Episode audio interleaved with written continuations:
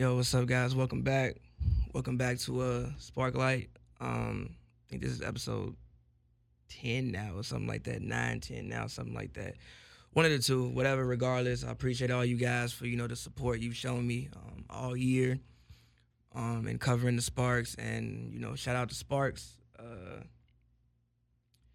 right now, they sit at um, 10, 10 and 8. Uh, it's gonna be a interesting end to the season though. Um, Candace is still out with her ankle sprain. Uh, Riquna actually, um, Riquna Williams actually got suspended for ten games. I think literally right after I got done, like last episode, literally like right after I got done, I think Riquna got suspended. It was like an hour later when you know she was suspended, um, which really really sucks, man, and, and it um it hurts the team a lot, especially when you had this many people down. I mean, Alexis Jones, she's still out. Like I said, Candace is still out. Alana Beard still been out. She still has the hamstring issue. Um, that's four bodies missing. They actually had to bring in Karlie Samuelson, um, who they actually cut at the beginning of the season because they literally are just down bodies right now.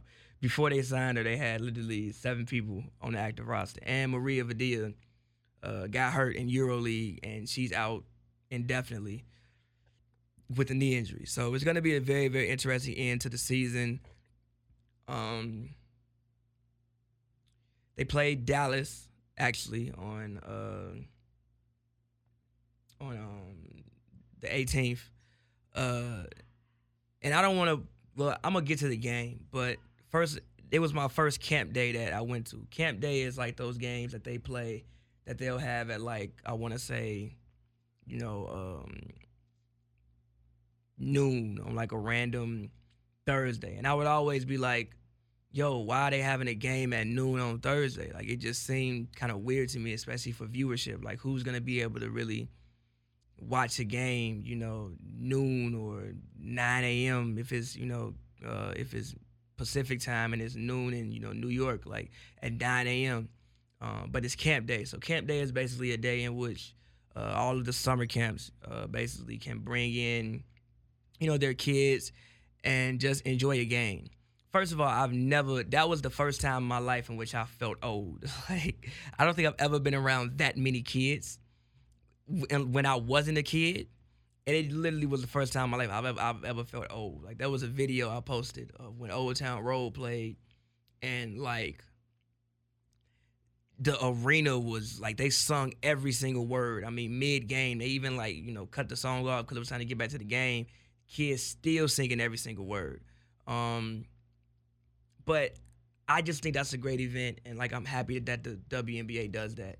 Um, I think that that's what the league needs. You know, I think that that that's what is gonna you know drive the next generation of fans um, and the next generation of players as well. Um, you know, I don't know what the ratio, you know, for for boys to girls was there, but I mean, obviously it's summer camp, so I'm sure there were a decent amount of women, um, well, young girls in the building, and I think that, I mean, even Coach Fisher alluded to it in um, post game. You don't, no league, no other in in no other league do you really get to do that. Like in in you know the NBA, they don't have camp day. You know, it's revenue based. They don't have camp day. You know, the NFL, you can't do that, Well, they don't do that.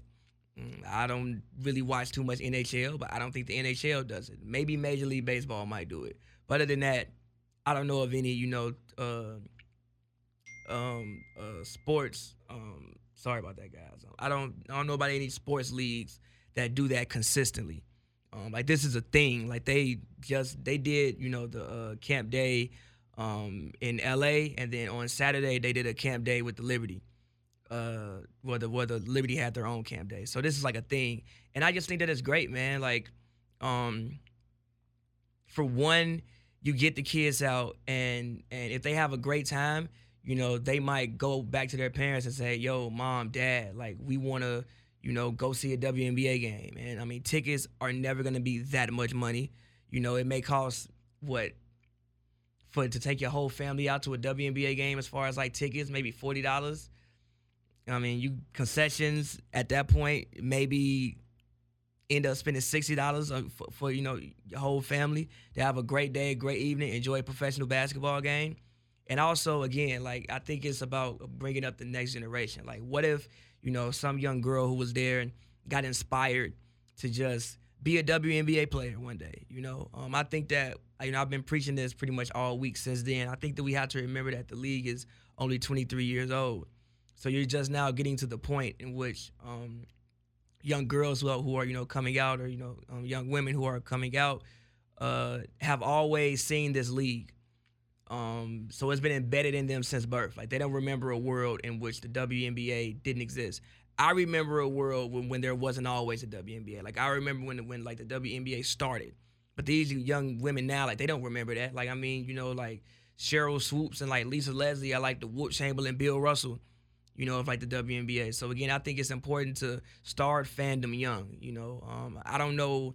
I probably wouldn't even be doing this show right now if my grandmother didn't, you know, play those late '90s Bulls games for me, and we crowd around the TV to watch Michael Jordan, Scottie Pippen, Dennis Rodman to watch them win championships. I probably wouldn't be doing this show right now because I wouldn't be a fan of just the game of basketball.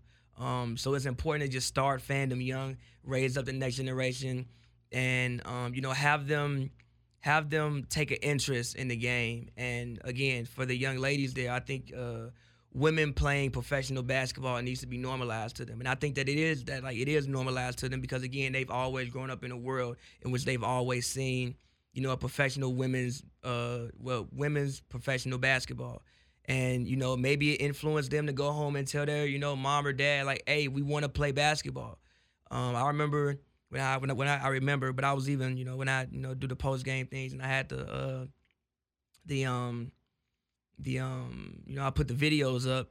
There was some girl who commented, some like super super young kid. She had to be nine, ten years old, commented like I was there. But that's great. Like now she'll you know maybe she she'll be more receiving to you know WNBA content. Maybe she'll go on the internet and like look up LA Sparks and just see what comes up because she went to the game and she had a great time and she enjoyed herself. So again, I just want to commend the league and commend the Sparks and whoever came up with that idea. I think it was a I think it was a beautiful, amazing idea and they need to have more camp days cuz even the energy in the building was crazy. Like that that was the loudest I've heard Staples Center for a Sparks game, and I'm pretty sure it gave. I, I feel like it gave the Sparks some type of home court advantage, like a real, real home court advantage. Like they were loud. I'm pretty sure it was probably even kind of hard for the Dallas Wings to um, hear their plays. Um, also, in turn, that means you, as the Sparks players, have to communicate as well. Like you have to. It's like imperative that you raise your voice, speak loud, and let people know what you're doing because the crowd is everywhere. Crowds into it, singing Old Town Road. Uh, hella loud, you know. So again, I just think it was a great event, man. And um, as far as the game, they pulled out a victory. Uh, I, I, was I was impressed by the win against Dallas. You know, I, they fell down early, fell down. I think I want to say about 16 in the first half, and uh, I was like, you know what? Here we, you know.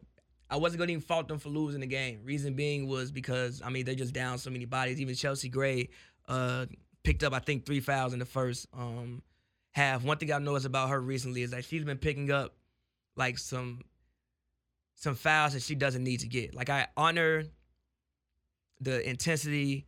I honor the the you know I'm not gonna just let them score mentality. I honor that, but same time I think she has to realize when they're down as many bodies as they are, she has to stay on the court. Like she can't afford to pick up three fouls and you know have to go to the bench because I mean when she goes to the bench, there's really no other shot creator. There's nobody else who can like break down the defense and get shots for others as well as get shots for themselves. And right now, she's probably the only ISO scorer that they have. And I actually asked um, coach about that, uh, about um, how important it is to run great offensive sets and be very precise with your offense when you're down some of your ISO scores. I know I was watching uh, the other day, um, this weekend, I was watching uh, Vegas, um, Seattle. And obviously, well, Vegas lost the game. But in the fourth quarter, there were so many shot clock violations because if Seattle didn't create defense, well, not defense, create offense from their defense, unless they like got somebody open through a screen or something like that, and you know running running good sets on offense, they really couldn't score. They didn't really have anybody take anybody off the dribble. And I think that you know with the Sparks being down, Candace, you know down Riquna, who might in one on one play. She might be the best at getting to the basket. I think Chelsea is the best at getting her shot off from pretty much anywhere. But Riquna, you really can't stay in front of her and stop her from getting to the basket. She's probably um, if not the best in the league, one of the best in the league at that. And she's not there. So it's very important that they run offense. Like you have to set good screens. You have to be very precise. You have to know how to run off a screen. You have to know how to um uh uh uh be ready to shoot when you come off the screen. You know, like these are things that you have to do because, you know, again, you're down some of your some of your better um, isolation players. But still, I was very impressed with the um, Dallas game, man. Uh, I think that Dallas had a chance to put them away early. Um, I want to say uh, in the first half, about the end of the first half, um, they actually were, I think, up. I want to say like 12, and I think Chelsea got a bucket. And it was a 10 point lead going into the half, but even the way that Dallas ended the half just looked so sloppy. I think they it's like 23 seconds left. First of all, they don't attempt to take the last shot.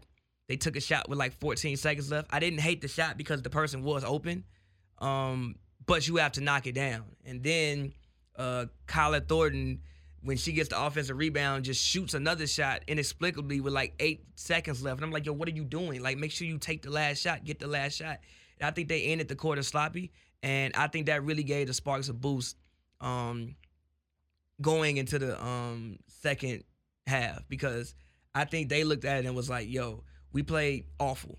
Um, I think even coach alluded to it. Like he he didn't he didn't feel like the Sparks matched the Wings' intensity. I mean, I even thought Kayla Thornton in the first half did a great job on Chelsea Gray. She was all in the face, making it tougher to dribble up the court to the point where Sydney had to pretty much run point guard um, a lot of times because Kayla was just like she looked like she walked into the game and said, "My only mission tonight is to stop Chelsea Gray," and it worked for about three quarters.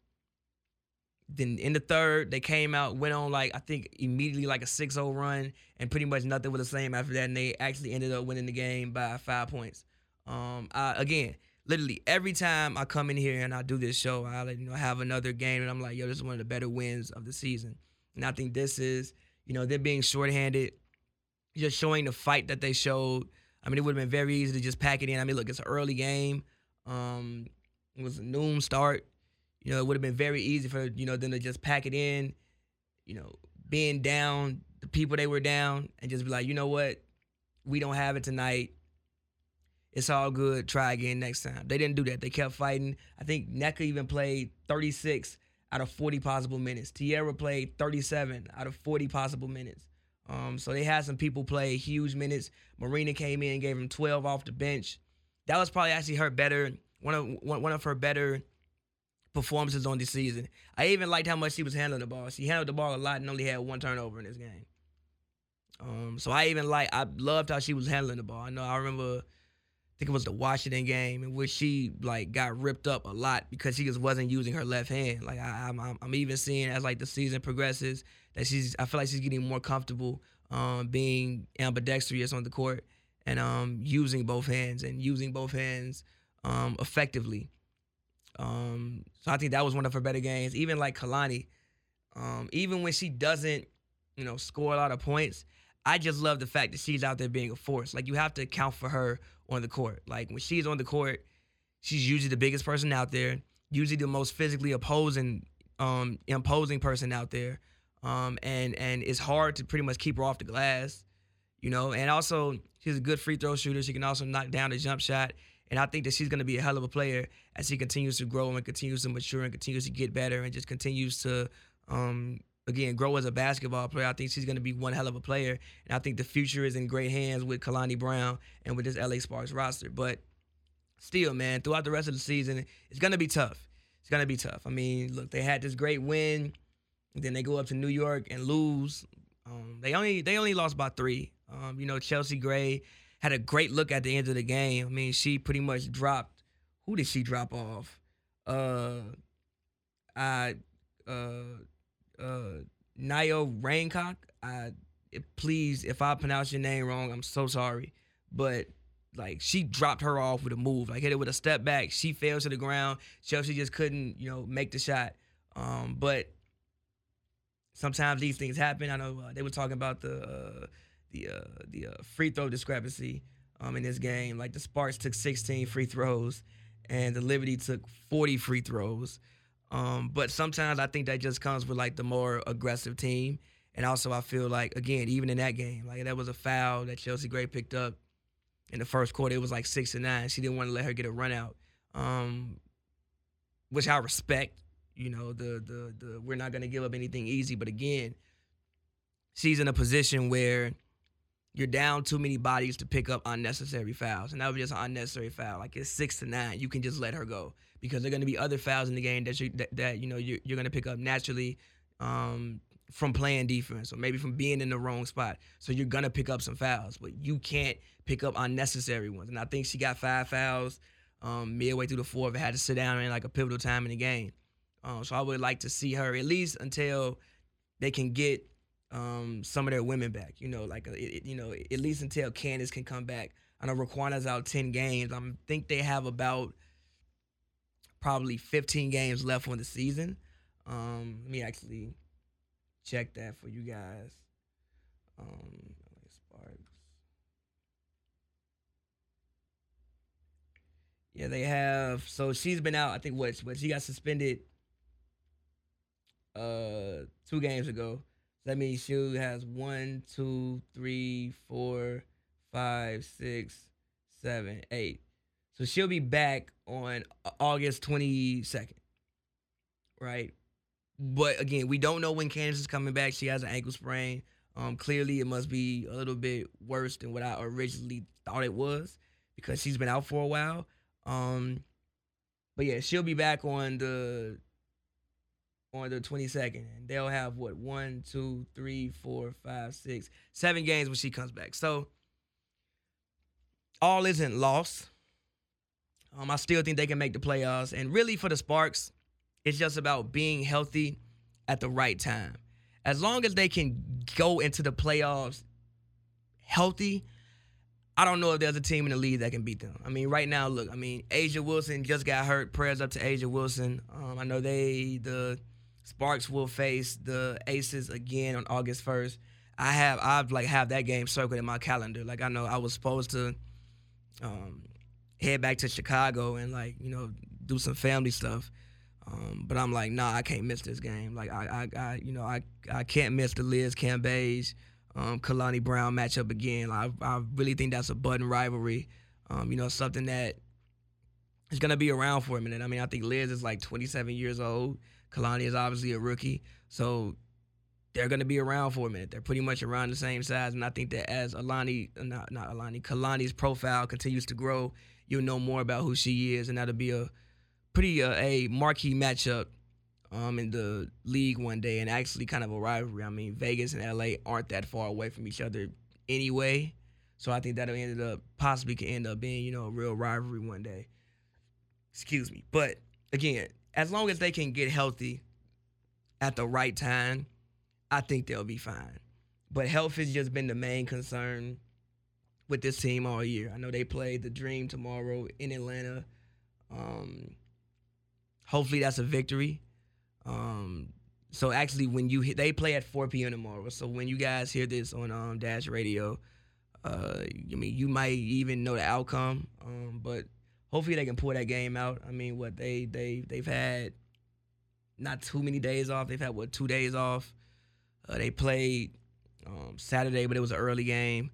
Um, you know, New York is what well, Atlanta isn't too far away, so hasn't been, I guess, too strenuous of travel. I would assume they maybe left Saturday, got in on Saturday, probably had you know the rest of Saturday to you know get a good night's sleep, have Monday get a good night's sleep, and then they play at 4 p.m. tomorrow, um, which might be actually 7 p.m.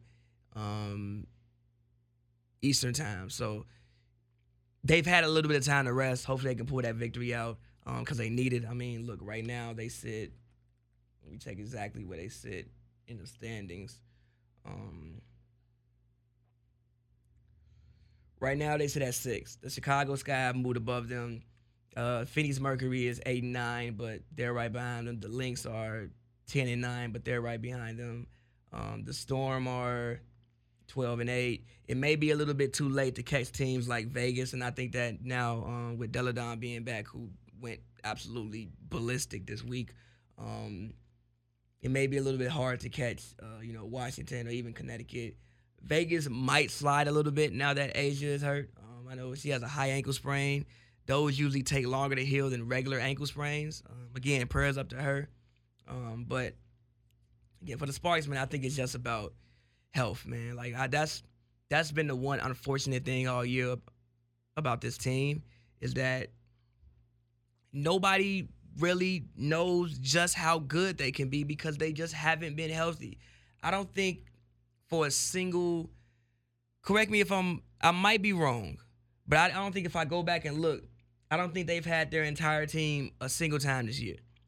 Like their entire team. I think somebody has always been hurt. Somebody, even if it was just like Alana was hurt or Alexis might have been hurt. Maria literally played one game, went overseas, then got hurt overseas. She her thing says out indefinitely, so we don't even know if she's gonna play for the Sparks this season.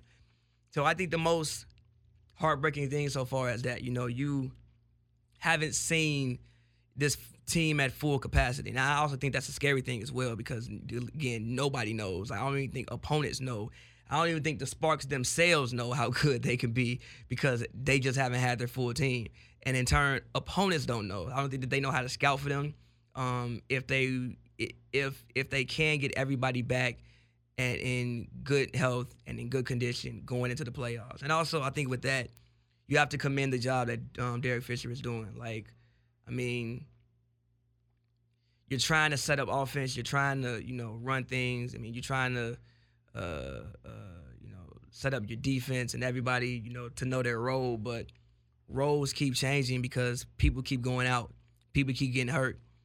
So people are being asked to do, you know, things that they maybe wouldn't have always been asked to do, but because of injury, like you know, people got to step up again. Like Sydney uh, has to run a lot of point guard. I don't think I'm not necessarily sure if Sydney would be um, handling the ball as much as she's been handling the ball recently if Riquna was there, or if, if, Alexis was there, or even if Candace was there. You know, um, I mean Marina too. Like she's been having a lot of point guard um, duties just by necessity. You know, I mean, Karlie wasn't even on the team a week ago, and she's playing minutes now out of necessity. You know, so I just think you have to commend the coach's job that you know Fish is doing for it to be his first year in the league, for them to be for you know them to have had as many injuries um, as they as as they have had, for them to be I mean ten and eight. It doesn't look incredible, but I don't think it's bad. You know, in, in their last ten, what they're six and four. I mean, I I wish they were a little bit better on the road. You know, on the road they're uh, five and six, but they have a chance to improve to 500 tomorrow when they play Atlanta. Um, at they protect home court really well. They're you know five and two um, at home, but you got to commend the job he's doing. I also thought I think Chelsea Gray is um, experiencing extreme growth. Um, I think and, and like I also think that he knows how to talk to these women to motivate them, which I think is is is a beautiful thing. You know, like um, I was blessed enough to cover the Clippers last year, and you know Doc is Doc. When, you when you think about a players coach in the NBA, you think about Doc Rivers. Um, and when you think about a players coach in the WNBA, I think you got to think about Derek Fisher. You know, like I, I think that he's someone they respect. You know, because he's someone that I'm sure you know some of them grew up watching, especially as a you know um, a Los Angeles. I didn't even really understand how much of a Los Angeles legend um, you know Derek Fisher um, really was until like I moved out here, started talking to Laker fans, and you you know um, hear about the moments that they remember, um, and also I see a lot of Phil Jackson and like Steve Kerr in his coaching style. Um, again, early in the season, he had a, like a large rotation when there were more people there. He was playing like 10 people. But, you know, people go down and you see why he was playing so many people. Um, because I have to know I can trust you. And if you've never been put in that situation to get confidence, then how for one are you gonna trust yourself and how two am I gonna trust you?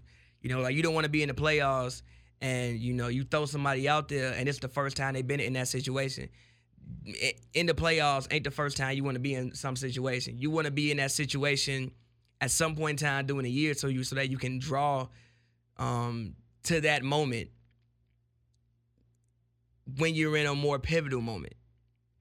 You know, again, like I always go back to uh, the Quinn Cook thing. Like, I mean, Steve Kerr will play Quinn Cook, and Warriors fans will complain.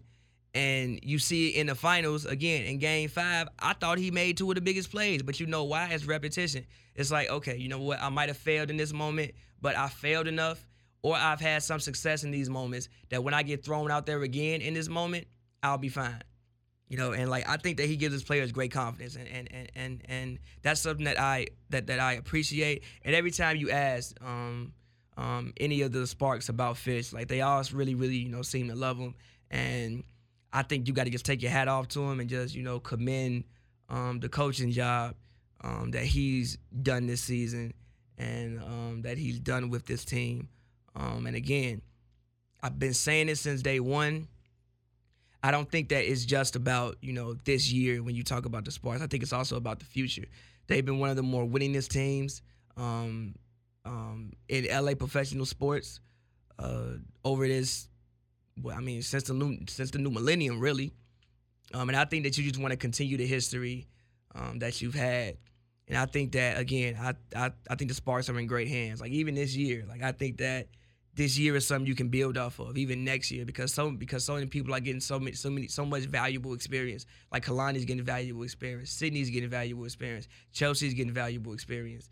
Um, Marina's getting valuable experience because so many people are down. And I think that again, that makes you stronger if they can get healthy and they can get to the playoffs. I think that they that that that there'll be a hard out for anybody because they'll know how to win so many different ways, man. Like so many so many different players have played in so many different ways, and so many people have been in and out the lineup that I think that if you get to the playoffs and you got a full roster, you have no fear. Like you literally have no fear. If somebody tweaks an ankle, you're like, okay, we good. We, you know, we've been through this. Somebody gets in foul trouble, can't play. Okay, we good. We've been through this. We done been through about every possible situation you can possibly go through this season. And if they can get there again, I think there'll be a tough out for anybody. Um, but uh, I don't have too much time left um, um, on the show today. Um, but I actually want to go back to what I was talking about in the uh, beginning, man, because seriously, like I, that that was that was probably one of the more beautiful events as far as camp day that I've experienced um, covering this team, and you know I, I I have a lot of critiques about the league and you know things that they can do better because I care. Like that's why I critiques. I have critiques because I care, and I think that these are some of the best basketball players in the world, and I want to see the game grow. Um, so I have a lot of critiques. You know, if you like follow me on Twitter, I mean, you can see certain things that I suggest. I think they need to open the game up. You know, whatever else here and there. But seriously, I want to give a standing ovation to whoever created the Camp Day idea because, um, you know, one thing I've learned as I you know get older in life is that the kids are the future. Like once you pass about 25, like it's not really about you anymore. You know, it's about the new generation.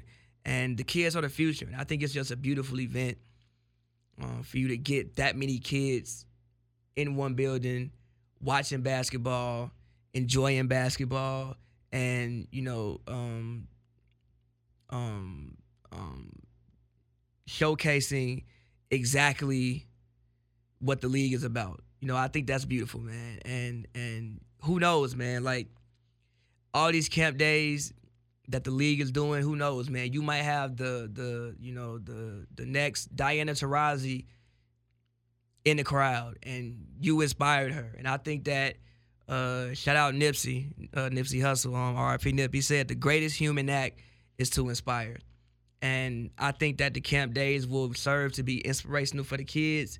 And hopefully, man, like hopefully somewhere in that crowd, we you know, you know the next great um, WNBA player was, and and I think that that's important, man. So, um, again, shout out to all you guys for the um support. Shout out to LA Sparks, and um, yeah. Until next time, it's been Sparklight.